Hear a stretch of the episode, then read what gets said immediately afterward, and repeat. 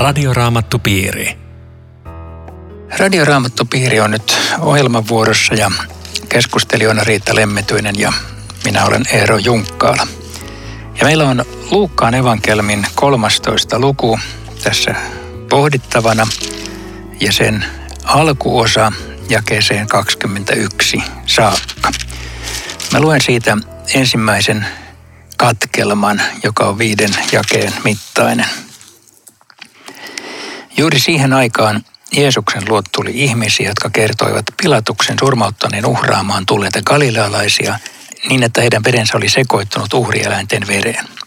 Jeesus sanoi siihen, luuletteko, että he olivat suurempia syntisiä kuin kaikki muut galilealaiset, jotka saivat tuollaisen lopun? Eivät suinkaan. Samalla tavoin te kaikki olette tuhonomia, ellette käänny. Entä ne 18, jotka saivat surmansa, kun Siiloan torni sortui heidän päälleen? Luuletteko, että he olivat syyllistyneet johonkin pahempaan kuin muut jerusalemilaiset? Eivät suinkaan. Yhtä lailla te kaikki olette tuhonomia, ellette käänny. No siinä on aika Joo. re, reippaita. Eikö vaan aika dramaattinen aika juttu? dramaattisia, joo. Murha Uh. Jerusalemissa temppelialueella ja nämä oli vielä sitten uhrieläinten kanssa liikkeellä ja heidän veri ja uhrieläinten veri sotkeutui keskenään. Tämähän on todella mieltä kuohuttava asia. Ja kallialaiset, siis oletettavasti tämmöinen partisaaniliike, joka, joka kovasti ajoi sitä, että vapaaksi Rooman vallasta, eikö Joo, vaan? joo, varmasti on, on kysymys tämmöisestä äm, vapaustaistelijaporukasta, jonka sitten Pilatuksen porukat surmautti.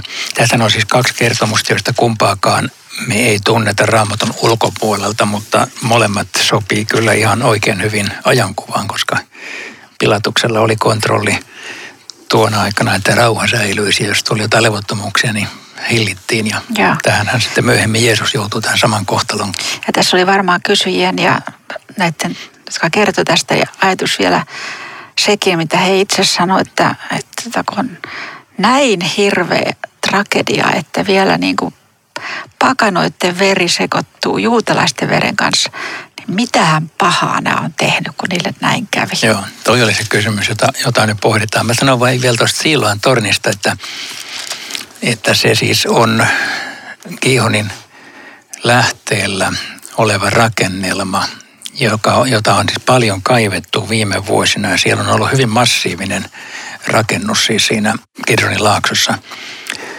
Ja, ja tota, se on näköjään joskus sortunut, kun sitä on korjattu tai rakenneltu. Ja, ja tässä on tämmöiset onnettomuudet, mutta toi on se kysymys varsinaisesti, minkä sä sanoit, että, että ihmisille tulee kysymykseen, että, että oliko ne, mitä pahan oli tehnyt. Joka muuten taitaa olla aika yleinen kysymys, jos tulee elämässä jotain vastoinkäymisiä, niin melkein se on kuin eka reaktio, että hetkinen, mitä pahaa mä oon tehnyt, että mulle tulee tällaista, vai mitä? Ilman muuta. Ja sen takia tämä on aika hienoa, että tämmöinenkin pikku episodi täällä on kerrottu, koska Jeesuksen asennoituminen on ihan selkeä. Älkää, älkää luulko, että tässä olisi niinku suurempi syntinen, syntisiä kuin mitä te olette. Kaikki me ollaan niitä. Eli hän ei niinku lähde ajattelemaan sitä sillä lailla, että, että iso onnettomuus, iso synti. Mutta eikö ihmisen pahuudesta seuraa mitään ajallisia rangaistuksia? seuraa, mutta jos, jos tämä logiikka olisi semmoinen vallitseva, että kaikki mitä mulle tapahtuu on seurausta siitä, minkä, miten minä olen käyttäytynyt. Mulle ei olisi yhtään onnellista päivää.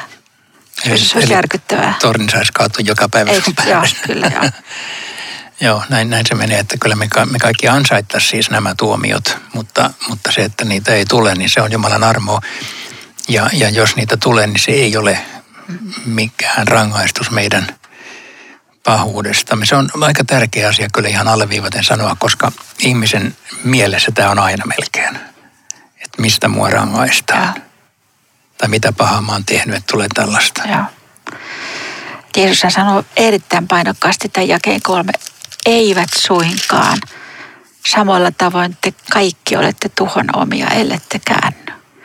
Muuten tämä kääntyminen on tässä aika, aika painava ja mä mietin, että nyt niin kuin me uskovaisina saatettaisiin ajatella, että no, tämä nyt ainakaan koske meitä, koska me tultiin kerran uskoon ja me käännyttiin ja suuntaan selvä ja, ja piste. Mutta ei se varmaan ole ihan, ihan oikea ajatus. Mulla tuli mieleen semmoinen juttu, että voisin kertoa yhden mokan, minkä mä tein auton ratissa. Kerro, ootko tehnyt semmoista? On, montakin, mutta tässä on yksi. Mä läksin ajamaan, kohde oli tuttu ja mä ajattelin, että mä, voin, mä löydän sinne unissa. Panin CD soimaan, nyt mä voin keskittyä tähän. Ja tota, mä ajoin pieleen. Just kun mä olin ajatellut, että mulla ei ainakaan tapahdu mitään tämmöistä. Mä joudun kääntymään. Ja, ja tämä on ehkä se, se juju, joka uskovaisetkin pitää sisästää. Niin kuin Luther sanoi, että Herramme Jeesus Kristus haluaa, että kristitty tekee joka päivä parannuksen ja kääntyy. Koska aina on vaara lähteä väärään suuntaan, koska meissä on syntinen liha. Ja sitä tämä voisi olla uskovaiselle tämä kehotus käänny. Pakko myöntää, että on oikeassa. Joo, että kyllä tämä niin kuin pitää tiedostaa, vaikkei, sitten mä, mä otan tämän niin kuin toisen puolen, että vaikkei se on niin kuin semmoista, että mä niin kuin hampaa tirvessä joka päivä mietin, että onko mä varmaan just ihan oikealla raiteella. Siis niin kuin se semmo, semmoinen, jos se uskon elämän perusasenne, mutta toi on totta, että, että mun täytyy muistaa niitä raamatun varoituksia ja kehotuksia, jotka muistuttaa mua, että älä tee syntiä, palaa Jeesuksen luokse, valvo, valvo tuota vaellustasi. Että näitä ei voi lukea sille sivullisena, että voi niitä ja, ja ei koske minua. Kaikki lopulta koskee minuakin. Mutta tämä siilohan on niin kuin, niin kuin semmoisena esimerkkinä jotenkin vielä kohti käyvämpi siinä mielessä, että tässä on nyt joku semmoinen onnettomuus, jossa, jossa tämmöiset ihan syyttömät ihmiset jää alle. Ja tähän on vielä niin kuin isompi tuskan aihe, että, että mitä, miksi Jumala sallii ja miksi, miksi, miksi juuri ne ja, ja tota, eihän ne ole ansainnut sitä. Ja... Niin, että tuossa edellisessä esimerkiksi ne tavallaan ne oli kapinoitsijoita, niin. jotka ikään kuin sieti, sietikin ehkä kenties saada turpiensa, mutta... Mut, mut tässä on ihan sekin onnettomuus, se on, se on just tätä päivää. Ja jälleen kerran tämä, tämä näkemys, niin kuin sieltä leikataan siivet. Luuletteko, että he olisivat syyllistyneet johonkin pahempaan kuin muut jerusalemilaiset? Oliko, oliko silloin, kun tuo Estonia hukkui, niin muistaaks mä oikein, että se oli joku iso kristittyjen kuoro tai oli, joku, ruotsalaisia. Joo, ja. joka, joka hukkui saman tien ja joskus mä kuulin jostain, jostain kaukoidesta, ne oli maa, maanjäristys, jossa maanjäristyksessä tuhoutui jonkun pienen kristittyjen seurakunnan kirkko ja melkein kaikki kristityt meni saman tien. Että nämä, nämä tuntuu, että nämä on äärimmäisen epäoikeudenmukaisia Jumalalta, että ja. omillensa tällaisia sopisi mieluummin toisia kuolla. Ja. Mutta näin se vaan menee, että ei, ei tota, Jumala, Jumalan sallimus kaikissa näissä on mukana ja ei ole syntisempiä eikä parempia. Ei. Että oikeastaan eihän kellään meillä ole niin oikeus elämään. Lahja, lahjaa se on ja sitten nyt on nämä onnettomuuksia ja he, on, he ovat menettäneet elämänsä, mutta kaikki me joudutaan menettämään elämä ja antamaan sen käsistämme pois. Tavalla jos toisella, että siinä on mitään eroa. Että koko tämä pointti on jotenkin, Jeesus kääntää tämän, että ei ei puhuta enää pilatuksesta, vaan jotenkin Jumala tulee sinne taustalle, mitä hän haluaa sanoa ihmiselle. Se, se, hän on se päähenkilö. Ja mitä näihin katastrofeihin tulee, niin eihän Jumala ikinä halunnut maailmaa, jos, jos olisi tämmöisiä katastrofeja. Että kyllä se ikävä kyllä menee sen onnettoman lankeemuksen piikkiin, että, että niitä tulee olemaan loppuun asti. Mutta Jumalan sallimus on siellä takana. Joo. jollain jostain käsittämättömästä syystä. Että nekään ei tapahdu ikään kuin häneltä salaa. Ei. Joo. Mutta tämäkin on totta, että moni onnettomuus on jo kääntynyt siunaukseksi ihmisten elämässä, kun heitä kuulee.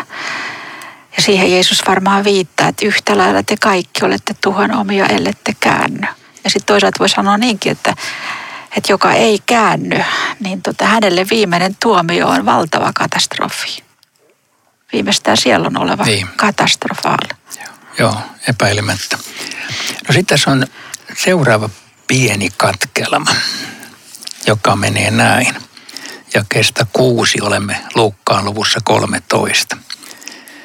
Jeesus esitti heille vielä vertauksen. Eräällä miehellä oli viinitarhassaan kasvamassa viikunapuu. Hän meni etsimään siitä hedelmiä, mutta ei löytänyt. Silloin hän sanoi puutarhurille, jo kolmena vuotena olen käynyt etsimässä hedelmiä tästä viikunapuusta, mutta en ole löytänyt. Kaada se, sehän vai vie voiman maasta. Mutta puutarhuri vastasi, Herra, anna sen olla vielä yksi vuosi. Minä muokkaan ja lannoitan maan sen ympäriltä. Jospa se ensi vuonna tekee hedelmää, jollei niin käy, käske sitten kaataa se. Joo. Mitähän tässä tota, Jeesus tarkoittaa? Toihan on sinänsä jännä, että viinitarhassa on viikunapuu. Että siinä on vähän niin kuin väärä puu tarhassa, mutta olkoot siellä. Voisiko tämä taas olla sitä, sitä shokeraavaa Jeesusta, joka taas saa ihmiset pysähtymään, että hei, mistä sä puhut? Ai viini, viinitarhassa oli viikunapuu. Miten niin? Sitten se jatkuu se juttu ja kaikki odottaa, että miten tämä tarina jatkuu. Muuten se viikonapuu on semmoinen, että sehän, siitähän löytyy hedelmää melkein milloin vaan, että tämä on aika poikkeava tilanne, että siitä ei löytynyt yhtään hedelmää. Että se antaa jo vähän niin kuin osviittaa, että mihin tällä, mitä varten tämä on kerrottu, koska se ehkä voisi liittyä jopa vähän tuohon edelliseenkin, tähän kääntymiseen. Niin. Viinitarhahan on yleensä Israelin vertauskuva. Viikunapuu yleensä ei ole. Mitenköhän se tässä olisi? Mitä sä ajattelet, onko näillä, mihin, mihin tämä oikeastaan viittaa? Että vielä, vielä yksi vuosi ja kolme vuotta. Ja... Siis yksi, yksi tulkintahan voisi olla, että Jeesus on kolmen vuoden ajan opettanut, julistanut, parantanut, kutsunut. Ja nyt ei näytä tulevan mitään hyvää hedelmää, niin, niin tulee tämmöinen järkyttävä tuomio, että kaada se. Ja se on ihan, ihan siis puistettavaa kaada se, eli kun, se on poissa, niin kaikilla on paremmin asiat. Siis se on ihan järkyttävä tuomio. Ja sitten tulee tämä puuterhori, joka sanoo, että Herra, ei, vielä anna aikaa. Tässä on varmaan se pointti se. Joo, se, tässäkin niin on ehkä kenties turha miettiä, kuka on Herra ja kuka on puutarhuri. Tai siis, niin, No, voisin... no Herra nyt olisi tietenkin Jumala. Ja, ja puutarhuri olisi, voisi olla Jeesus tässä. Voisi, puutarhuri voisi olla Jeesus, joka sanoo, että vielä, vielä tota, armon aika tälle kansalle. Kyllä mä luulen, että toi on oikea tulkinta, että, että Jeesus puhuu tästä siitä etsikkoajasta, jonka hänen läsnäolonsa kansansa parissa nyt on tuonut. Ja.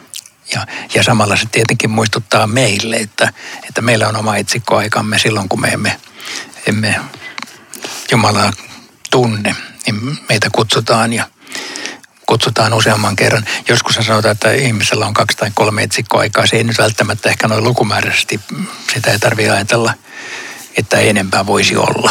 Mutta Jumala on todella antanut meille tämän vielä siis sillä lailla hyvällä tavalla, että meillä on ollut pitkä rauhan aika koko maassa ja paljon, paljon hyvää ja siis armon aikaa monella tapaa.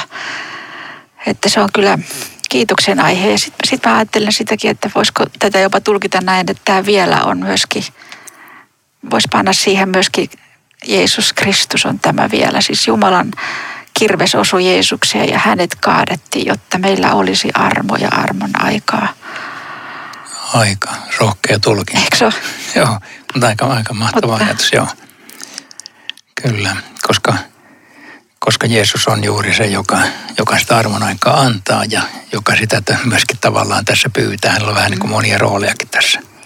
Mutta jos me kysytään, että mit, miksi Jumala sallii sitä ja tätä, niin ihan samalla lailla tämän viikonapun veltauksen edessä voisi kysyä, että miksi Jumala on sallinut minulle niin monta armon vuotta.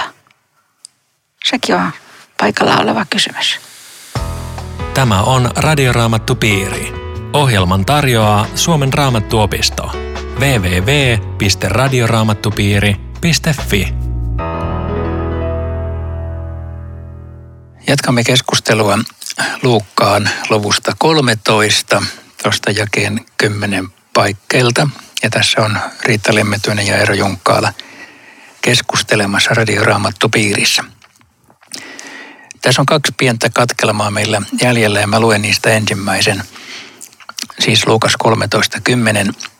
Jeesus oli sapattina erässä synagogassa opettamassa. Siellä oli nainen, jota 18 vuotta oli vaivannut sairauden henki. Hänen selkänsä oli pahasti köyryssä eikä hän kyennyt suoristamaan itseään. Nähdessään hänet, Jeesus kutsui hänet luokseen ja sanoi, nainen, olet päässyt vaivastasi. Hän pani kätensä naisen päälle ja heti tämä oikaisi selkänsä ja ylisti Jumalaa. Kun synagogan esimies näki, että Jeesus paransi sairaan sapattina, hän suutuksissaan sanoi paikalla oleville, viikossa on kuusi päivää työtä varten, tulkaa silloin parannettaviksi, älkääkä sapattina. Herra vastasi, te tekopyhät, jokainen teistä kyllä päästää sapattina härkänsä tai aasensa kytkyestä ja vie sen juomaan. Tätä Abrahamin tytärtä on saatana pitänyt siteissään jo 18 vuotta. Eikö häntä olisi saanut päästää vapaaksi sapatin päivänä? Jeesuksen vastauksen kuullessaan kaikki hänen vastustajansa olivat häpeissään, mutta kansa iloitsi kaikista ihmeteltävistä teoista, joita hän teki. No, kyllä siinä ihmettelemistä oli. On, on, on meilläkin. Tämä on jotenkin äärettömän koskettava. Ensinnäkin tämä, tämä nainen 18 vuotta, se on hirveän pitkä aika. Siis joskus 18 vuotta sitten on ollut joku tosi traumaattinen onnettomuus tai joku henkinen, en tiedä, kärsimysromahdus. Ja se on saanut tämmöisen jäljen pahasti köyryssä. Ja kun ajatellaan, että silloinen elinikä oli ehkä joku 40 vuotta, niin siis minkä valtavan ison osan kahmas tämä raskas kohtalo. Ajattele, kun ihminen on köyryssä, se kattelee aina maahan. Se ei pysty katsoa ylöspäin. Ja tämä on siis ihan, ihan kamalaa. Ja sitten mä ajattelin toisaalta myöskin sitä, että eikö tämä ole just jotain semmoista, mitä paholainen haluaa. Se haluaa ihmisen, ei fyysisesti, vaan muuten tämmöisen asentoon. Tuijotetaan vaan maata, ajallista ja t- tätä elämää, ettei vahingossakaan katsottaisi ylös Jumalan päin. Okei, sä löydät yksityiskohdista hauskoja selityksiä. Toi on kyllä hyvä. Joo. Sairauden henki ja sitten sanotaan saatana pitänyt siteissä. Mitäs tämä on? Tämä on vähän hankala, koska eihän sairaus nyt sinänsä ole mitään saatanan hengen aiheutusta. Siis mä ajattelin, kun kirjoittajana on lääkäri, niin mun on vaikea ajatella, että Luukas pitäisi kaikkia sairauksia tämmöisenä pahan hengen aikaansaaminen. Että kyllä se oli tervejärkinen mies, että mä en osaa sanoa, tätä, mitä, mitä se tässä tapauksessa tarkoittaa, mutta kuitenkin tämä nainen oli synagogassa. Oletettavasti hän oli siellä useinkin, eikä vain tässä, niin että, että tämä on vähän vaikea selittää, että mitä se tarkoittaa. Niin, tässä. niin on, koska siis sairaudet, jos, jos kysytään, että onko sairaudet saatanasta, niin siihen on vastattava, että ei siinä mielessä, että yksittäiset sairaudet, niitä tulee ja menee ja Jumala sallii niitä.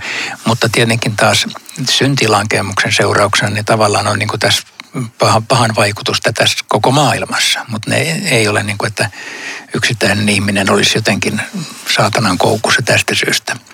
Mutta tässä tapauksessa näyttäisi ikään kuin olevankin. Voisiko tämä olla samantapainen kuin toisaalla on kertomus, jossa joku on hyvin ilmeisesti kaatumatautinen, siis epilepsia täällä jossain toisessa parantamiskertomuksessa. Ja, ja hänestäkin sitten ajetaan pahat henget ulos. Ja kuitenkin me nyt emme ajattele ainakaan tänä päivänä, että epilepsia olisi mitään pahojen henkien aiheuttama. Mutta jos ihmisellä on sekä epilepsia että tämmöinen äh, riivaustila, mm niin, niin silloin, silloin se menee ikään kuin vähän samaan, samaan pakettiin. Ja tässä voisi olla kysymys jostain samasta, että, että hänellä oli fyysinen sairaus. Mutta sen lisäksi hän oli jollain tavalla tämmöisten henkiä sitoma, jo, jo, jotka, josta Jeesus vapauttaa. Varmasti, joo. Että voisi olla. Ois. Ja, ja ihan tämmöinenkin ajatus tulee mieleen sairauden henki, että kun on ihminen vakavasti sairas, niin kyllä siinä itse käy niin, että kaikki ajatukset pyörii sen sairauden ympärillä. Sulla ei ole niin kuin mihinkään muuhun enää tilaa. Et siinäkin mielessä se henki on niin kuin tämän sairauden vallottama, että tilanne on vaan tämmöinen, että sekin olisi ehkä tässä. Niin, me ei me välttämättä tarvita tähän tarkkaa ei, tulkintaa, ei. että mitä, mistä muusta on kysymys kuin siitä, että siinä on ihminen, joka on kärsinyt pitkään ja sairastanut pitkään ja nyt Jeesus parantaa. Minusta tässä on puhuttelevaa sekin, että tässä nainen ei pyydä parantamista, kukaan ystävä ei tule rukoilemaan hänen puolestaan. Jeesus vain näkee, sanoo, nainen, olet päässyt vaivastasi. Eikö Joo, on, tämä on erittäin puhutteleva, että aloite tulee täysin häneltä ja kutsutaan esiin. Ja naisilla oli synagogassa ihan oma loussi, että sen, sieltä piti tulla vielä jonkun matkaa.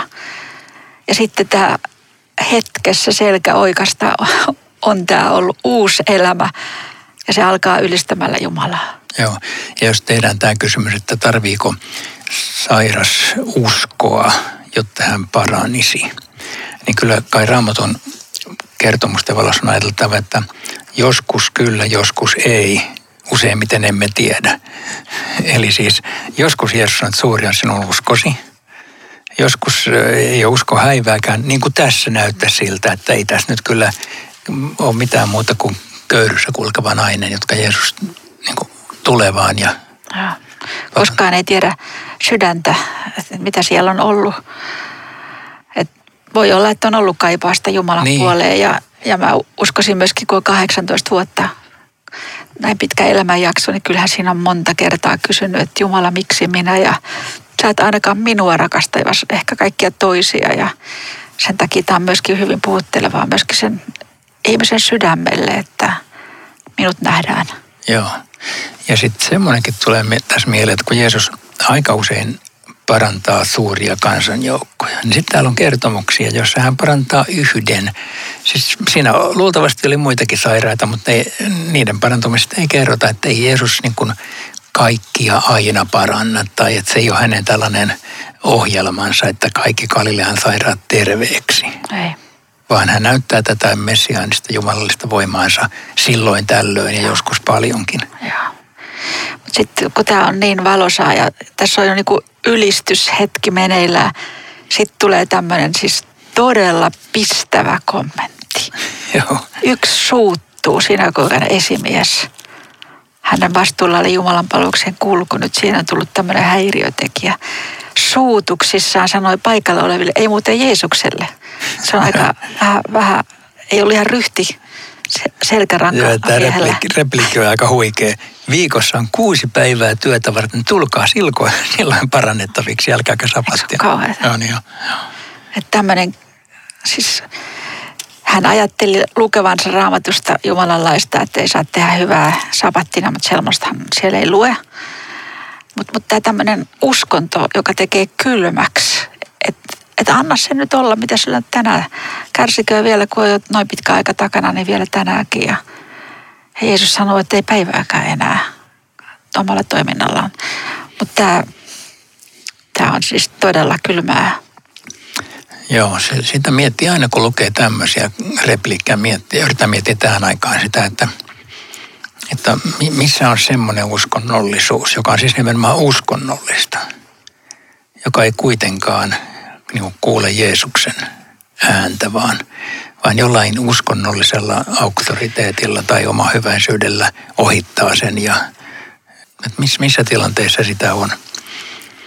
Ainakin, eikö nämä fariseukset ollut, nehän pyrki täydellisyyteen just lakia noudattamalla ja kun ne ei armoa itselleen koskaan tarvinnut, koska he ajattelivat, että he lain täyttämisellä hoitaa tämän asian, niin sitten menettää kyvyn tuntea laupeutta kärsivää lähimmäistä kohtaan. Joo, mutta ollaan mekin sellaisia, jotka yritetään ottaa ihan viimeisen päälle vakavasti Jumalan sana ja noudattaa sitä. Mutta siinä on joku, joku semmoinen ylivertaisuus, joka tulee tämmöisestä uskonnollisuudesta, että sitä alkaa halveksia toisia, jolla menee heikommin. En mä muuta keksi syyksi. Mutta puhuttelevaa tämä on. Ja, ja tota, vihloa pahan kerran. Ja onneksi Jeesus ottaa sitten vielä kantaa tähän.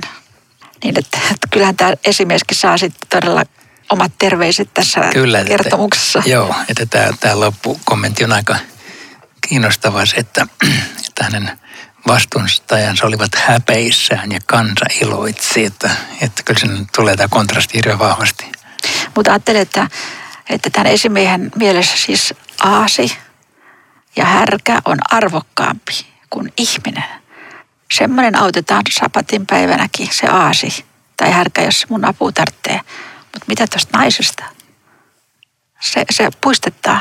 Ja tämä Abrahamin tytärkin on aika, aika kaunis veto, koska nämä fariseuksethan kovasti tota, aina vetos Abrahamiin. Olemme Abrahamin jälkeläisiä, emme kenenkään orjia. Ja nyt Jeesus nimenomaan Abrahamilla puolustaa omaa käytöstään.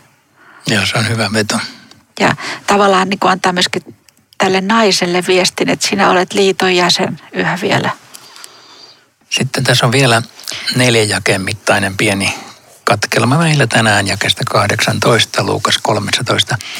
Jeesus sanoi sitten, millainen on Jumalan valtakunta? Mihin vertaisin sitä? Se on kuin sinapin siemen, jonka mies kylvi kasvimaahansa. Sen taimi kasvoi ja oli lopulta kuin puu ja taivaan linnut rakensivat pesänsä sen oksille. Vielä hän sanoi, mihin vertaisin Jumalan valtakuntaa. Se on kuin hapate, kun nainen sekoitti sen kolmeen vakalliseen jauhoja, koko taikina happani. Tässä on nyt Luukkaalla siis vain kaksi tämmöistä pienen pientä Jumalan valtakuntavertausta, jollaisia esimerkiksi Matteuksella luvussa 13 on enemmän ja, ja vähän laajempiakin, mutta osittain samoja, osittain eri.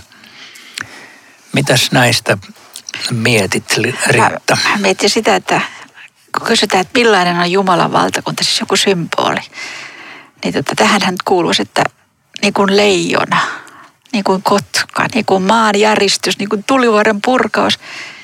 Ei, niin pieni otetaan tähän vertaamaan Jumalan valtakuntaa, että se on, se on siis pienempi kuin nuppinilan pää. Käsittämätöntä. Ei kai. Niin. Mut Jeesus on sitä mieltä. Se on niin, se on niin näkymätön ja mitätön alku. Tai niin kuin hapate, jota hädin tuskin näkee, mutta se vaikuttaa. Ja, ja siis kyllä Jeesus varmaan tässä miettii itteensä, että, että hänen toimintansa on, se on loppujen lopuksi aika vähäpätöstä ja hänet hylätä ja kapernaumilaisetkaan ei usko häneen, että Jumalan valtakunta on todella mitättömässä paketissa, kun hän on, se on tässä ja sitten vielä tapetaan kolkatalla, että ei siitä paljon mitään jää jäljelle. Ja siitä kuitenkin lähtee siis koko maailman vallottava uskonto. Siis kun ajattelee Jumalan työtä tänä päivänä, niin se siinä siemen tulee mieleen siinäkin mielessä, että hän lähestyy ihmistä ristiinnaulitussa Jeesuksessa, puhuttelee raamatussa, että on helppo halveksi, hoitaa ihmistä kirkossa, siellä on tosi raidollisia tyyppejä töissä. Näyttää niin pieneltä, mutta tämä on pettävää tämä, tämä ajattelu. Näin on ja nyt on meidän aikamme loppumaisillaan, että tämmöisen Jumalan valtakunnan omistajiksi meitä tänään kuitenkin kutsutaan ihmissilmin mitätön ja Jumalan silmissä kallis. Pidätkö lyhyen rukouksen riittää? Herra Jeesus, me kiitämme armon ajasta, jonka olet meille antanut. Ja rukoilemme, että me voisimme tätä aaretta käyttää ajatuksella ja kiitollisuudella – osaisimme kääntyä silloin, kun meitä siihen kehutat. Ja, ja haluamme pitää kiinni myöskin siitä sinapin siemenen laista, mikä näyttää vähäpätöiseltä, onkin suurta ja ihmeellistä kerran. Amen. Radioraamattupiiri. www.radioraamattupiiri.fi